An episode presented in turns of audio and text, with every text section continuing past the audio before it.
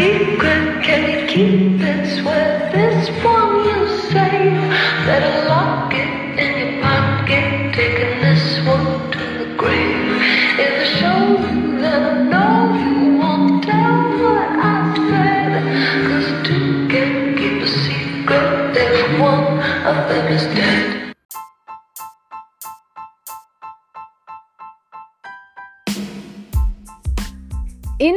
world that we live in today, dating is just so impossible. Bet you thought I was gonna say easy. You'd think it would be with apps like Bumble, Match, eHarmony, and Tinder. Finding someone who you'd like to spend some time with is as easy as ordering food. You grab your phone, you scan through a few pictures, you swipe left or right, and then bam, it's a match. And next thing you know, you're out with them at a bar, grabbing a drink, meeting up at a restaurant, or hell, maybe you skipped all the good stuff and went right to their house for some Netflix and chill. Otherwise known as brown chicka brown cow. But before I get too distracted on the topic today, hi, I'm Harmony, and this is What the Actual F. Every week, I try to come here and tell you guys some of the darkest things that I can find that happen around our world. Yeah, most of the time, this would be true crime. Some very odd and disturbing disappearance. Other times, I'll tell you creepy tales about some haunted places. And every now and then, I like to throw on my tinfoil hat and dive into conspiracies. But for this episode, we are going to look at several different cases. And they all have one thing in common dating apps. For anyone out there who has used a dating app, you will know that there is good and bad that comes with them. If you're like me and a major introvert, sitting behind a screen and talking to somebody is very easy. Trying to talk to somebody in person and organically, not so much. Like for me, if I try to flirt with you in public, it's gonna come out like this. Uh, you you have I like your uh your your eyes, your t- when you smile, my heart goes boom boom. It doesn't work out very well if you couldn't tell. But for some people, using dating apps is just a way for them to find their next victim.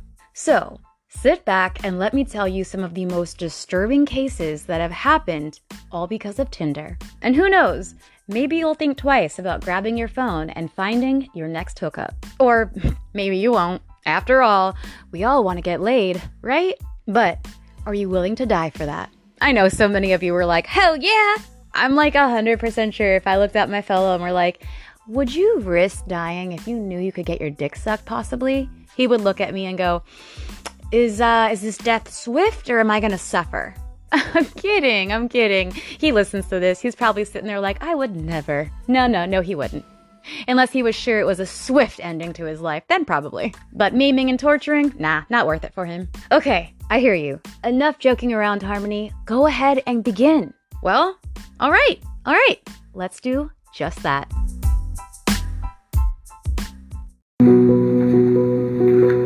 Do you long for intimate connection? Crave the simple comfort of a loving embrace? Tire of wandering the electronic section, searching for a soulmate you're worried may never appear? Do you want to get plowed? Yeah. Of course you do. I'm Roger Horton, and I want to talk to you about Roger, a fun pocket video game where you lustily drag your sticky digits back and forth to hopefully win a chance to maybe see a stranger's genitals. Ew. Roger runs on secret love math, designed to connect the horny part of your brain to the part that's susceptible to gambling addiction. And that's pretty much all our algorithm needs to do. Because when it comes to selecting a mate, your dumb meat computer really only considers two factors Personality and sense of humor? attractiveness and race. Oh. If you're black or Asian or Hispanic or a member of the LGBTQ plus community, you will have to endure our unintentionally but undeniably prejudiced algorithms, not to mention users. Algorithms are biased? Well, they can be. If the people who create them have inherent biases, which literally everyone on the planet does. Even if we had the best of intentions and a diverse team of employees, the very concept of our flirtation simulator is flawed. Because it'll always be two choices man or woman, gay or straight, f or. Sure.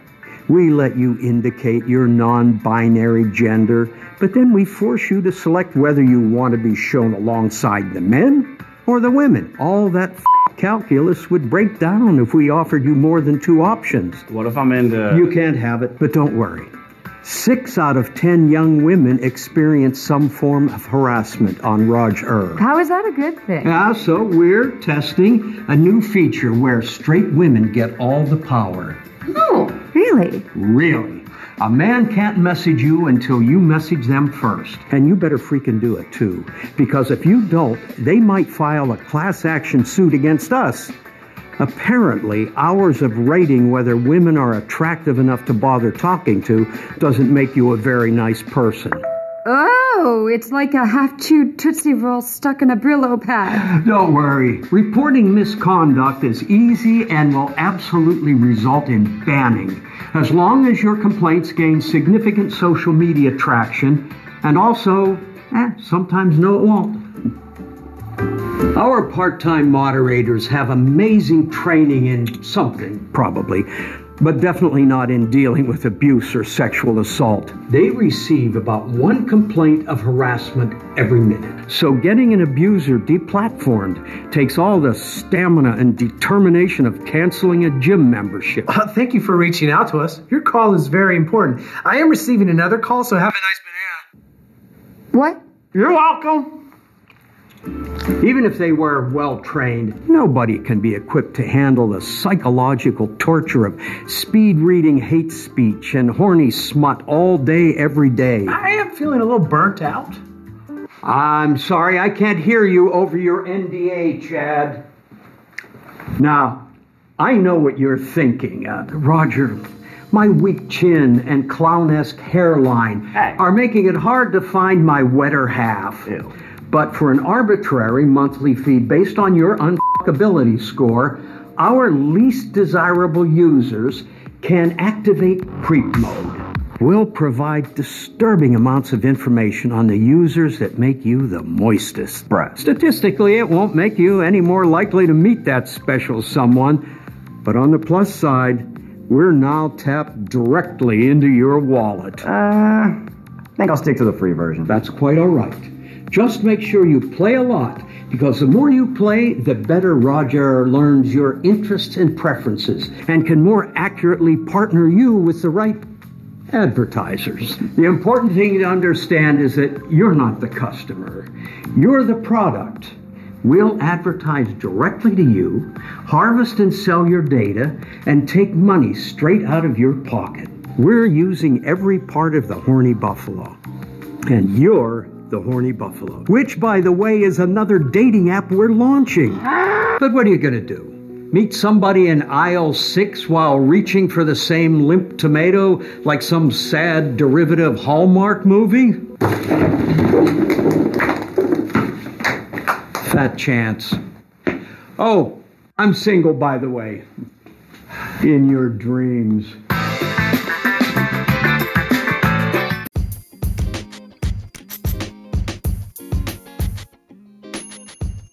Online dating can be such an amazing thing. I'll be honest with you, I've used it. I actually met my ex boyfriend of two years on Bumble. Obviously, that did not pan out, but that doesn't mean I fault the app. I fault mine and his relationship as we were just not compatible. And yes, it took me two years to realize that, but eh, you live and you learn. Now, I've had my fair share of some pretty odd experiences when I was using the app.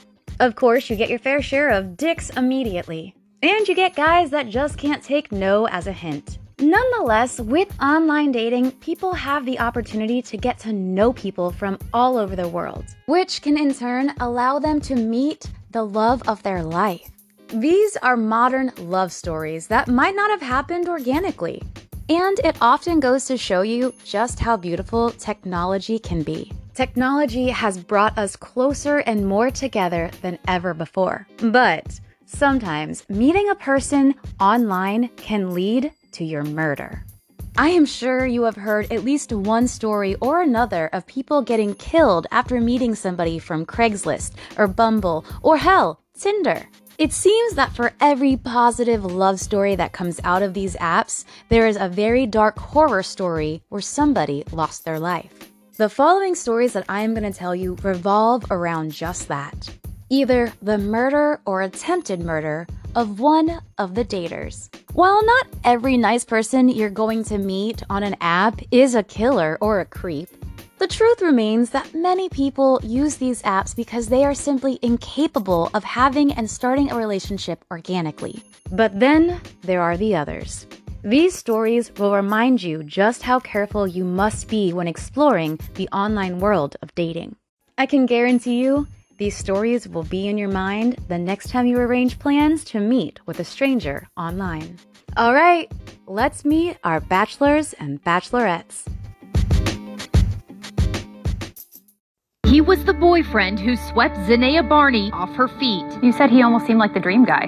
Yeah, feel like a wonderland with him. She says 27 year old Daniel Drayton was a handsome, charismatic conversationalist she met on a dating app. Like we talked so much, we had so much in common. You know, he seemed like the, a, like a real good guy. She had no idea her life was in danger. You never wake up one day and be like, my boyfriend that I'm dating is gonna try to kill me. The man she thought she was falling for, allegedly stalking her, threatening her. I kidnapped that and her son. anything! Nearly choking her to death. Now we're learning Daniel Drayton is also a suspected murderer and rapist. Accused of killing 29 year old nurse Samantha Stewart last month and luring a number of women he met on dating sites into a string of heinous assaults.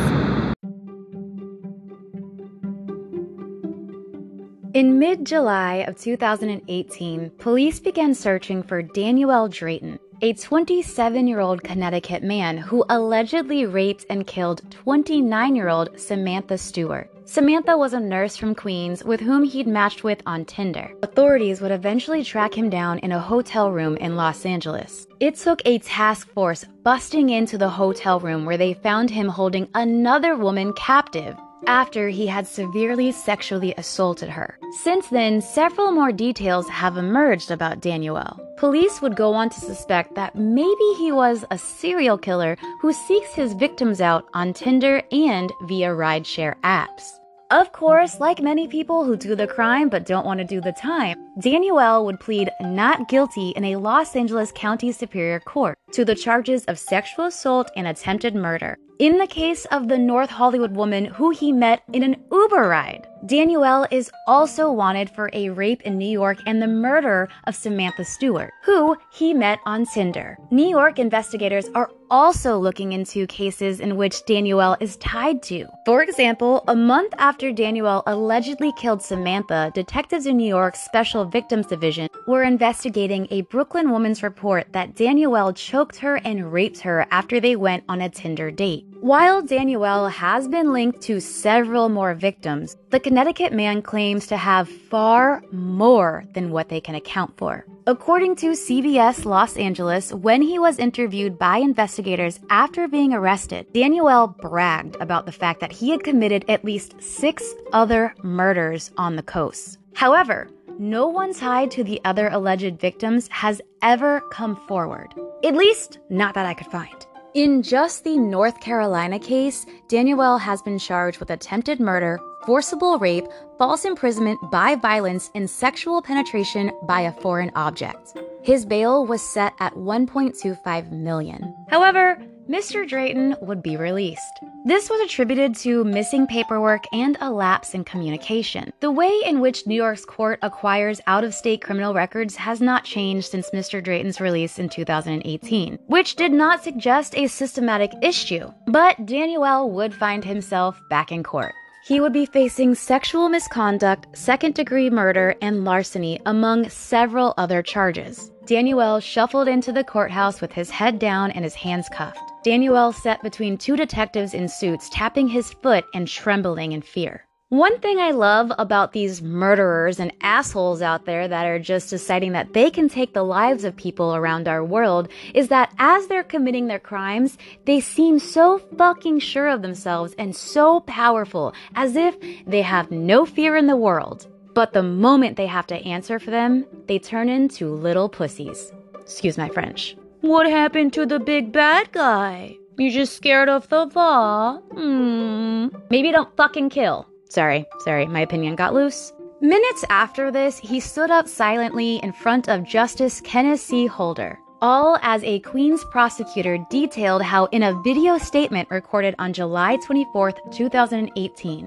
Mr. Daniel Drayton told the New York detectives during an interview at a California police station how he had in fact met Miss Samantha Stewart online, and how they had gone out for a pizza, and how he later choked her in her Springfield Gardens apartment. Quote, the victim was duped into going onto a date with the defendant. He played a charmer online, but was in fact an alleged sexual predator. The quote continued as this After his heinous acts of violence, the defendant fled the state to escape prosecution. Now, back in our custody, this defendant will be held to account for his alleged actions.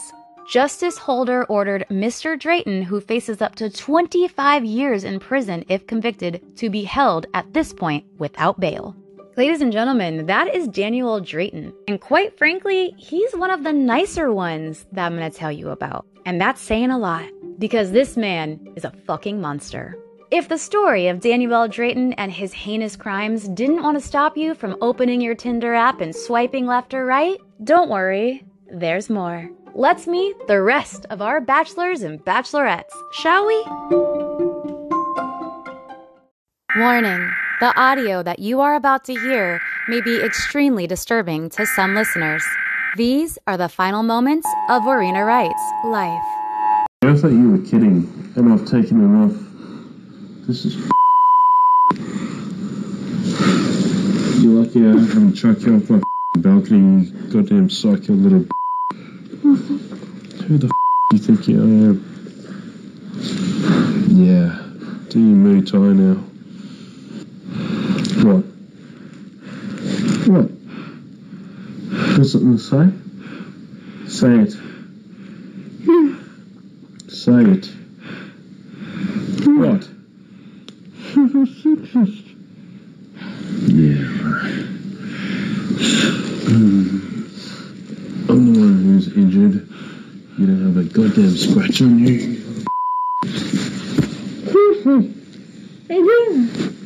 Seriously, what? Seriously, what? Seriously, what?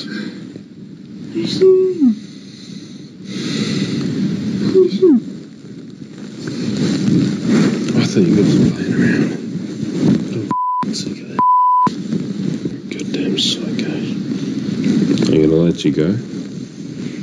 I'm gonna walk you out of this apartment. Just the way you are. You're not going to collect any belongings or anything, you're just going to walk out. And I'm going to slam the door on you. You understand? If you try to pull anything, I'll knock you out. I'll knock you the out. Do you understand? Do you understand? Do you understand? Come on, get up. Get up. Up. Get up. Okay.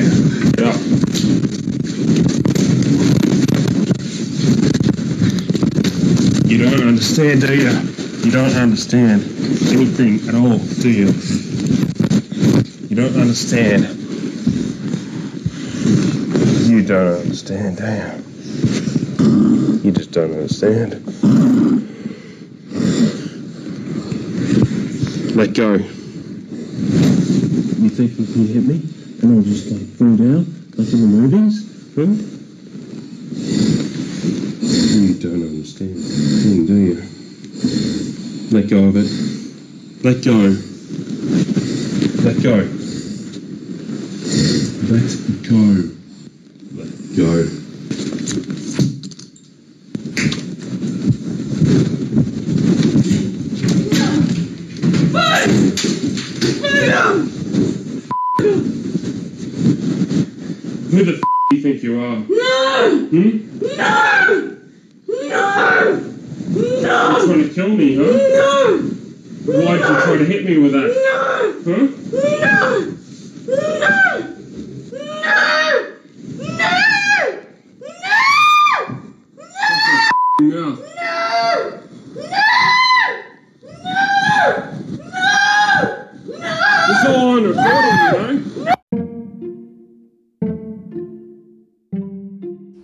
We begin this segment, I just want to let you guys know that I am currently sitting outside because it's a beautiful day out.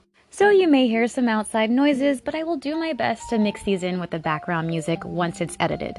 So in the early hours of August 8th, 2014, police would discover the body of a young woman at the base of the Avalon Apartments on the Gold Coast. This woman was Warriena Wright a 26 year old from New Zealand who was staying on the Gold Coast for a wedding. Let's talk about what led up to her death. Shortly before her death, Mr. Gable Tostee met Warriena Wright through Tinder. Obviously, you guys know exactly what Tinder is a very popular dating app which strangers often use in order to meet other strangers for coffee, a date, or some sort of sexual encounter. It is alleged by police that after the two met on Tinder, Gable and Warriena decided to meet up at Gable's apartment, which was located on the 14th level of the Avalon apartment complex. Now, let me tell you about a little, very strange obsession that Gable had. Gable was kind of obsessed with recording all of the encounters he had with women that he would meet. He would record their conversations with his phone, and his apartment was rigged with several hidden cameras. The man had a voyeurism fetish. Yeah, definitely kind of an odd kink, but a whole lot better than a piss fetish. Just saying. I mean, that's a fact. I don't know about you, but I'd rather a date tell me that, hey, I kind of like recording these things. Is that okay with you? As opposed to looking at me and being like, hey, next time you gotta go pee, can you do it on my face? no. Sorry, let's continue. So he would record their conversations on his phone, and again, he had all these hidden cameras. It was ultimately, though, the recordings that would give the police the evidence that they needed to charge him with Warriena's murder. So why didn't you go out on the balcony to check to see if she was okay? Instinctively, I knew that if I ran out there and somebody saw me looking over the edge and she had actually fallen all the way, it, would look like, uh, you know, it, it, it would not look good. It would look like I, I had forced her over or something. One of these recordings was extracted from his mobile phone. The 199 minute recording allegedly revealed a panic stricken Tostee ringing his father after Rena fell to her death, telling him this quote, Me and her had sex. It was like the more she drank, the more violent she got for some reason. I can't remember what I did, but I absolutely did not throw her from my balcony. I would never do something like that. Now, according to the police analysis, the mobile phone recordings reveal hitting sounds and rocks that were possibly being thrown. A male voice would then complain of being beaten up, and a woman boasting of being, quote, a ninja, and telling him to untie her because she was going to break his jaw. The man then tells the woman that he doesn't like getting beaten up and she needs to be nice. In the recording, the woman accuses the man of stealing her phone, to which he replies, I should never have given you so much to drink. I thought you were going to be fun. I am the one who is injured. You don't have a goddamn scratch on you. I thought you were kidding, and I have taken enough of this. This is fucking bullshit. You are lucky I haven't chucked you off my balcony. You goddamn psycho little bitch. You are not my kind of girl. That is enough. You have worn out your welcome. You have to leave. Because of these recordings, it is very clear that there was some sort of altercation that took place before Warriena fell to her death. And in the recordings, it suggests that Warriena was the one who was the more violent of the two. The police allege that Warriena was the victim of assault, that she was in fear for her life and trying to flee Mr. Tostee when she fell to her death. They are relying on legal precedents where the victims have been literally, quote, scared to death to make murder charges stick. Basically, what this means is somebody is so afraid for their life that they only see one option, and that is to try and escape, which can also lead to their death. What this means is the person decided to put their life in their own hands, ultimately risking it instead of allowing somebody to take it. The case is very similar to that of Kelly Healey. She died after climbing out of a six story bathroom window to escape her abusive boyfriend. In this 1986 case, Miss Healey was showering when her boyfriend rushed into the bathroom, punched her in the face, and tried to strangle her. He was found guilty of her murder, even though he didn't push her from the window, because she was simply trying to escape from him. This case actually went all the way up to the High Court, which in turn upheld her boyfriend's conviction. According to the High Court, it states this If a person does something with the intention of causing another person a series of injuries, and in that course of doing so, the victim dies, the person can be convicted of murder even if the victim died in a way that the person did not anticipate, i.e., falling from a building while they're trying to escape you. In Gable Tostee's case, the police will be alleging that Warriena Wright was in fear for her life. And she attempted to escape by climbing the balcony, perhaps to another balcony or apartment nearby, hoping she could get help from whoever would be inside. As she fell to her death in doing so, Mr. Tostee could be found guilty even though he didn't push her or throw her. He wasn't even on the balcony when she fell. So, what is going on with Gable Tostee now? Well, now he goes by Eric Thomas. He pled guilty in court after he failed to provide a breath and blood sample to police officers after a car crash. The court found Thomas, who was 35 at the time, naked and trapped in his car after crashing into bushes off Nerang Braddock Road in the Gold Coast in October of last year. He actually hit a concrete barrier after drifting alongside in front of another vehicle on the opposite side of the road before he skid into the bushes. Why was he naked? I don't know. Now, he may have pled guilty for that, but he was found not guilty for the murder of Warrena Ray. This was done after four days of deliberation by the jury, and this case has been heard all over the world. It is now infamous with the dangers of dating apps. According to The Crown, Gable had left Wright in such a state of fear and intimidation that she felt that the only way to escape him was by climbing over the railing of the balcony after he locked her outside. But defense lawyers said that Gable had used reasonable force to subdue her, which, according to them, Reina had become, quote, increasingly erratic after several hours of drinking. Which is why he pled not guilty, as he had no intent of actually killing her. The key piece of evidence in the trial was that 199 minute mobile recording, made by Gable himself, which captured the pair's increasingly extreme actions and conversation leading up to her death. It even includes the moment that she fell to her death. You can actually even hear him choking her, which he denies is what was happening. Although, with all of this, the only thing that they needed to decide was was Mr. Gable, Mr. Tostee, the man of the hour, responsible for Warriena's death? The jury of six men and six women would retire into their chambers for four days and deliberating, trying to figure out a verdict. And eventually they would emerge, stating that they believed he was not guilty of the murder or even of manslaughter of Warriena Wright. Quote, it would be wrong for us to use any of the evidence as a base for prosecution for murder. The jury even stated that they would have found him guilty of murder if they were satisfied beyond a reasonable doubt. However, they believe that he may have had intention and needed to cause her bodily harm in some sort of way to protect himself. Basically, the jury believes it was a series of misfortunate events all because of heavy drinking. I don't know what you think of this case, but in my opinion, I think he should have at least got charges of manslaughter. If you want to hear the three hour recording, it is uncut, unedited, and online. But warning, it is extremely disturbing. And if you have ever been in an abusive situation, I highly suggest you do not listen. All right, let's continue to our next story. Hi, folks. Aubrey Trail here. Uh, few little things I want to talk about. I've been watching all day. I just watched the news. That's why I'm making this. First thing I want to clarify is the news uh, just reported that our uh, contact with the police in Lincoln never took place. Well, let me assure you that it did. So, if we're going to talk, let's try to get it straight. I mean, I, the police can say or do what they want, as I can, so you'll believe what you believe. But I've been watching a lot of posts and comments today.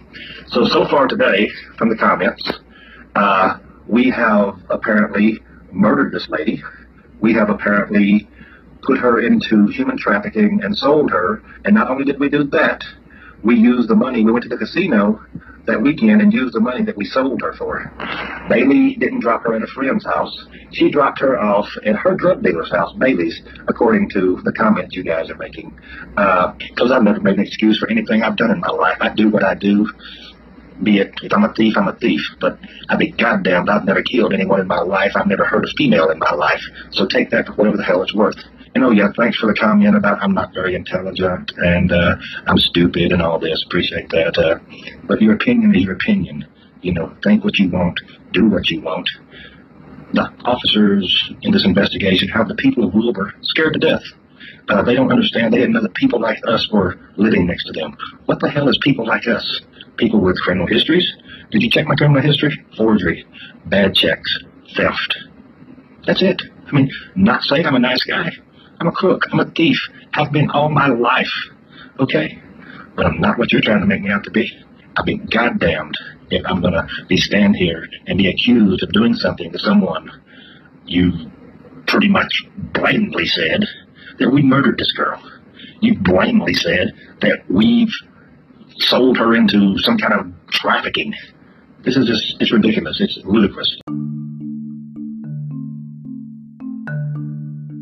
This brings us to our final case I have for you today. When 24 year old Sydney Loofe didn't show up for her work shift the morning of November 16th, 2017, her coworkers knew something had to be wrong. Also, you are probably going to hear some lawn mowing and some yard maintenance in the back. It's a great day outside for people to get that done today in Florida because it's not too hot and there's a nice little wind factor, so a lot of my neighbors are currently tending to their yard work. Again, gonna do my best to muffle all that out.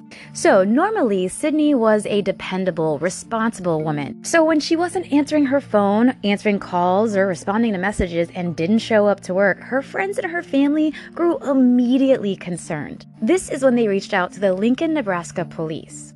Police went to her home, but nothing seemed out of place. There were no signs of a struggle. It didn't appear as though anything was really missing. I mean, ex- except for Sydney, of course. They then decided to take a look into her digital records. The last thing she posted online was a selfie with the caption, Ready for my date. Further digging would reveal that she had been messaging a woman she'd met on Tinder who went by the name Audrey. They had met once for a date and were planning on meeting up again the night of November 15th. As the days ticked by, Sydney's parents went on the media begging for anyone with any information to please just come forward. Her friends even went so far as to set up a Facebook page to help in the search for Sydney. Soon, the FBI even got involved. They obtained more of her cell phone data, which showed that her phone had last pinged about 40 miles south of Lincoln, in a small town called Wilber. Specifically, though, at the apartment of a couple named Bailey Boswell, who was 23,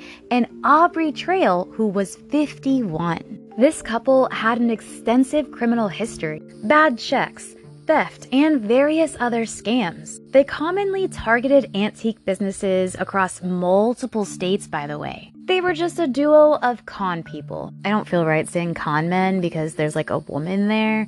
So, and I know age today with pronouns, I just don't want to be wrong, so they're con people. When police went to Boswell and Trail's apartment to question them, the couple were nowhere to be found, as it usually goes. The landlord, however, pointed out that the apartment had smelled strong of bleach. So, the police decided to get a search warrant. Inside the basement apartment, the smell of bleach was so overpowering that it was noted several times by police and investigators. One room had been meticulously cleaned and the walls were scrubbed, while the rest of the apartment was cluttered and, well, dirty and dingy. It looked as though the couple had left in a hurry as well. They also found some items that rang alarm bells. A dog leash, which was odd because the couple didn't have a dog. Okay, maybe they're into some kinky stuff. Alright, okay. They found duct tape, a sauna suit with the crotch cut out, by the way. That's fucking weird. Zip ties, a hatchet, a plastic drop cloth that was smeared with blood.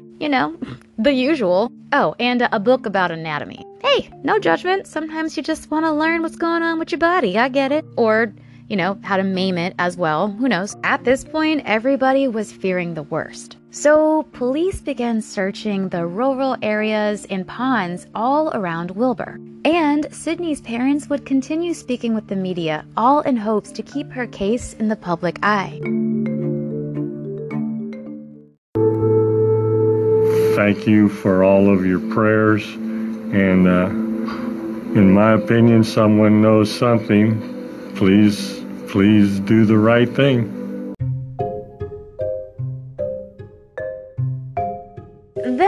Bizarrely, videos of Boswell and Trail began surfacing on social media. In these videos, the couple protested their innocence. We didn't do it, it was the one armed man. Sorry, every time I read that somebody who did something, it was like, no, it wasn't me. That's all that plays in my head. Boswell, who was wearing a black hoodie and large sunglasses, said that she had smoked pot and done other drugs with Loofe on their date, but then dropped her off at a friend's house afterwards. Trail, who had his face fully visible, admitted to being a thief but swore he was no murderer.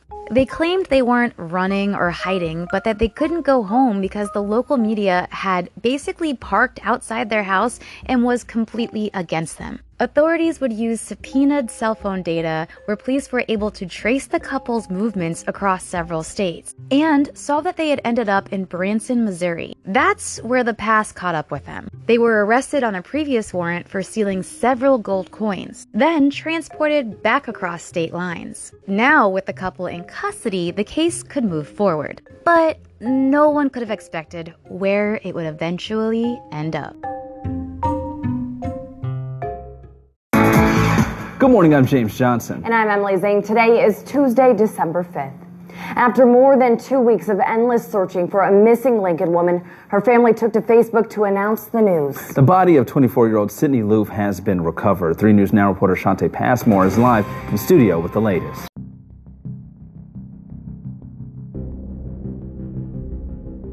Boswell's cell phone data did more than just reveal where the couple were. It also revealed that on the day that Sydney was reported missing, Boswell had driven around 200 miles on various dirt roads in a rural Clay County, Nebraska. When investigators decided to follow this digital trail, they soon found what they were looking for. In a ditch beside an isolated dirt road, investigators noticed a human arm sticking out of a garbage bag. Further searching found more human remains in 13 separate garbage bags, all near the roads that Boswell's phone had pinged. The remains were identified as Sydney's by her distinctive tattoos. However, not all of her remains were recovered. Her left upper arm was never recovered, and there were no internal organs found ever. What they did find was a latex glove smeared in blood and some other remains. An autopsy would reveal that Sydney's cause of death was suffocation, and that she had bruising that indicated she had fought her attacker. Trail immediately confessed. He told police that he and Sydney, along with two other women, but not Boswell, no, not her, had engaged in some consensual BDSM. Bad,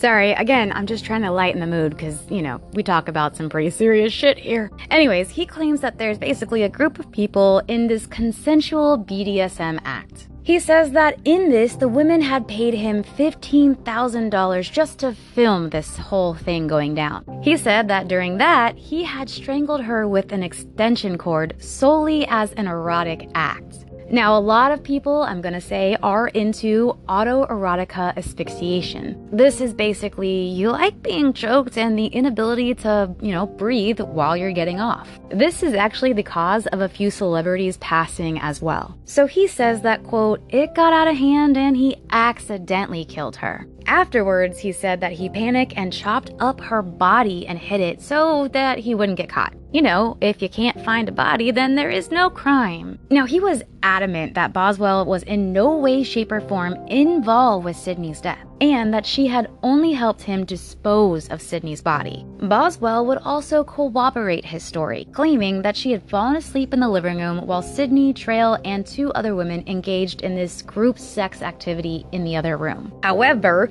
the story that Sydney's death was merely an accident during otherwise consensual sex didn't actually like fit with the evidence. First, there were the text messages between Sydney and Boswell. In none of these messages did Boswell mention Trail or any other man, leading Sydney to believe that the date would have just been between the two of them. Investigators also said that there was no evidence that anyone other than Sydney, Boswell, and Trail were in the apartment at the time of Sydney's murder. Perhaps most damning was surveillance footage from the local Home Depot, which showed Trail and Boswell just hours before the quote date purchasing a hacksaw, tin snips, a utility knife, and the plastic drop cloths. You know, the ones that they would find later covered in blood. They were then brought back to Nebraska, and each of them were charged with first degree murder, conspiracy to commit murder, and improper disposal of human remains. I'm gonna pause for a moment because that charge always makes me go, huh,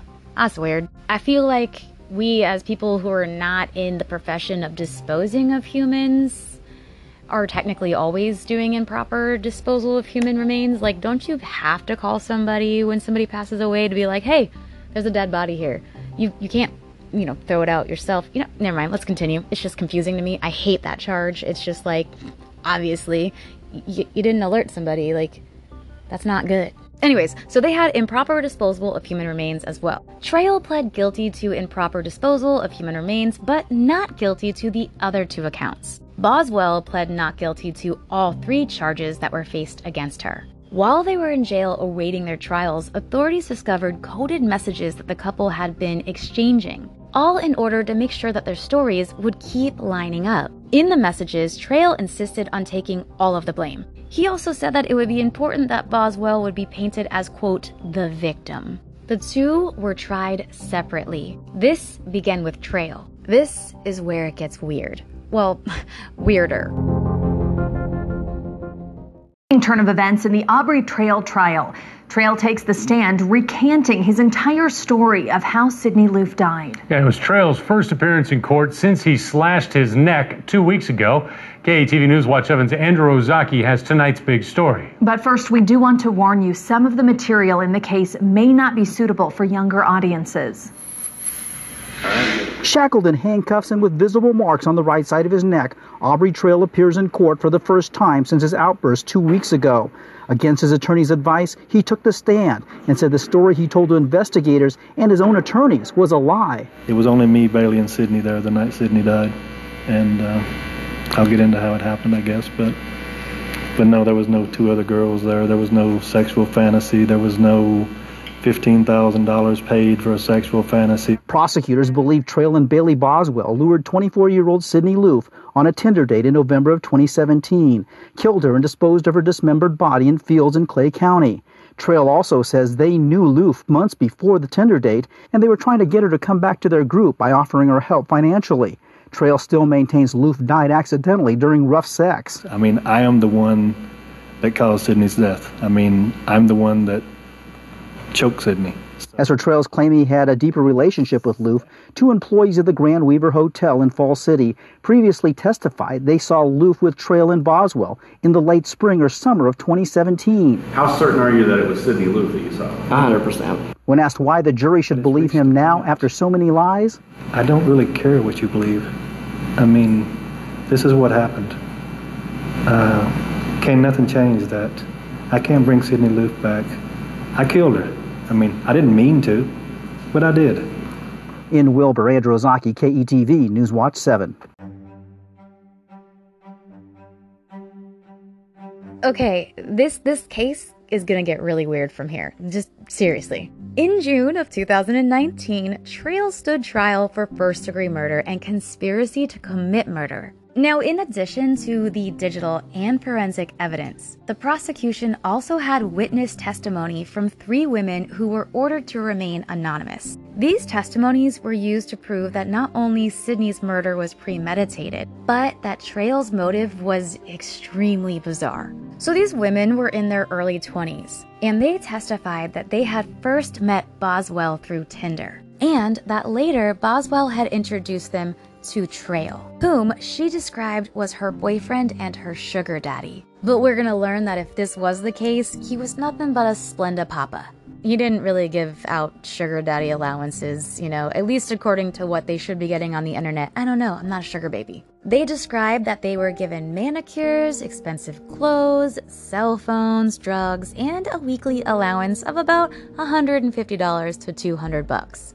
Just go ahead and pop in Google the average quote allowance for a sugar baby. That 150 to 200 ain't shit. So, in exchange, the women would testify that they were expected to engage in group sex with Trail and Boswell, whom they referred to as mommy and daddy. They were also expected to help Trail and Boswell carry out their scams and fence stolen property. As time would go on, the roles of their relationships began to get a bit more controlling. They were absolutely forbidden to speak to any other men, and they had to ask permission to do anything. They were locked inside the couple's home or in a motel room, and were expected to check in via text or phone every three hours every single day. But this was only the beginning. The women would also testify that Trail would describe himself as being a vampire, and that they were now witches who, of course, belonged to him and, oh, by the way, his cult.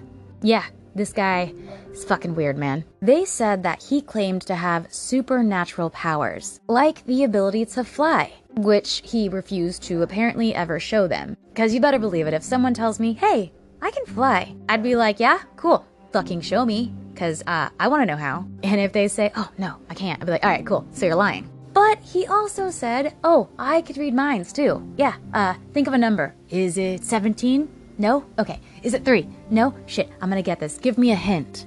So, like, obviously, his supernatural powers weren't really ever shown, but they believed him for some reason. The women said that Trail told them that they needed to torture and kill someone in order to gain their supernatural powers. You know, like the ones that he says he has but can't show. Yeah, he also claimed that if they did this, he would film it and then they could sell the footage for about a million dollars. Then they could split all of that money equally. The women said that they left the cult before November. This means that they were not involved around the time that Sydney was lured in. One of them said that Boswell had called her later on that month after Sydney's murder and convinced her to travel with them to a casino. Once she arrived, she started getting really weird vibes from them. And then she realized that the Lincoln police were trying to contact, quote, mommy and daddy, so she decided it was time to leave. All the women said that Trail had spoken frequently about killing and dismembering someone. None of the women said that they had seen Boswell or Trail ever kill anybody. At this point, the trial takes a very bizarre detour. While one of the witnesses was taking the stand, Trail stood up in court and yelled, Sydney is innocent! I curse you all! I'm sorry, I had to be dramatic. He then slit his throat with an improvised blade. He was immediately taken out of the courtroom and rushed to the hospital. Trail would survive this apparent suicide attempt, and his trial continued. Once he was recovered and back in the courtroom, he had another surprise up his sleeve. He would recant his previous statements, calling them, quote, bullshit. He said there was no video, no sexual fantasy, and there were no two other people involved. He still maintained that he only accidentally killed Sydney, quote, I use people for money, I use people for sex, so killing someone would be counterproductive for me. During his trial, FBI agents testified that when the couples were in Saline County Jail awaiting their trials, they were passing encoded notes to each other in order to coordinate their stories. This trial would last three weeks, during which time Trail suffered two heart attacks and one stroke. But in the end, the jury returned a verdict of guilty on all counts. And on June 9th, 2021, Trail was sentenced to death. Please don't put her to death. Thursday was an emotional day in court, with members of Bailey Boswell's family giving recorded interviews, with Boswell audibly emotional at times, with her parents and others speaking about Bailey's upbringing. Boswell's father was murdered when she was only one year old, but actually ended up having a traditional and good childhood in Iowa, with her mother and stepdad turned father who adopted her. How did she go from a, a high school star athlete in Leon, Iowa, to being involved with a man twice her age, uh, who is essentially a, a con man. Boswell's life went south in college when she dated a man, Freddie, who her parents say sexually and emotionally abused her, as well as coerced her into giving sexual acts for money. He was pimping her out. She later met Aubrey Trail, who was also abusive. Her mother Priscilla said she never had a good feeling about him. I couldn't really find anything nice to say, so it's better just to stay away.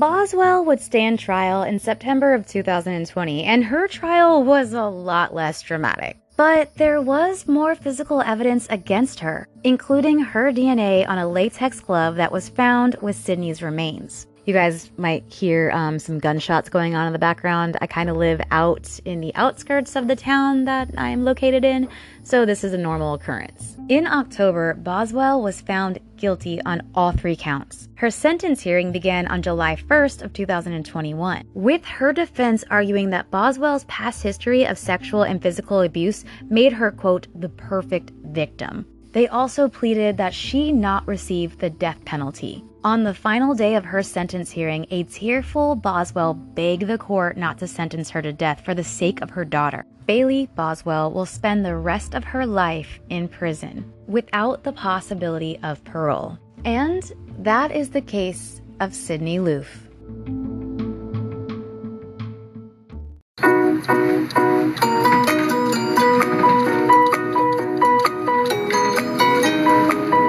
Know you may be thinking that this is some random hookup. No, no. We met on Tinder. And while you may think that we know nothing about each other, that couldn't be further from the truth. We share common interests like music in general. What attracted me to meet Ryan? Well, he's got it all. Nose, mouth, eyes. It works. One of her pictures has a car in it, and currently, I don't have one. A lot of people believe in meeting organically, but we live a busy lifestyle. I found Ryan while I was waiting line at the DMV. I was taking a dump. Swipe right. It was love at first sight. She has boobs. Hey, I'm gonna head out. I have work on Wednesday. It's Monday. What are you doing tonight? Oh, I have another Tinder date. Probably just wants to fuck me though. Probably.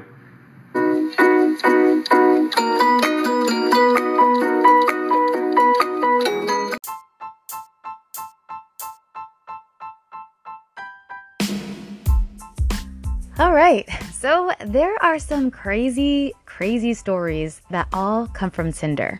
Don't get me wrong, I, I know a lot of people that have met and are still dating people on the internet. I'm not saying that everybody you match with is going to try to hurt you or kill you. Maybe they want to take you out for a nice meal, maybe go see a movie or just spend some time together. Or maybe they do just want to plow you. But the fact remains there are bad and sinister people out there who use platforms such as Tinder, Bumble, Match, eHarmony, Plenty of Fish, and all those dating apps to find their next victim. So be careful, because it could be you. Before I say goodbye completely, I want to let you guys know something. Next week, I am going to start recording for YouTube. I told you guys several weeks ago that I accepted a collaboration with Kill Double Films to do a music reaction channel. And it's time to start recording. I was supposed to start this week, but we ran into a few hiccups, and now that everything is set, I will start next week. Of course, as soon as it's up and running, I will include links on all of the descriptions of the podcast and also on all of my social media. If you don't follow me on social media, you should. You can find me everywhere at Oh Hey It's Harmony, which means TikTok and Instagram, or if you still use Facebook and you want to follow me there,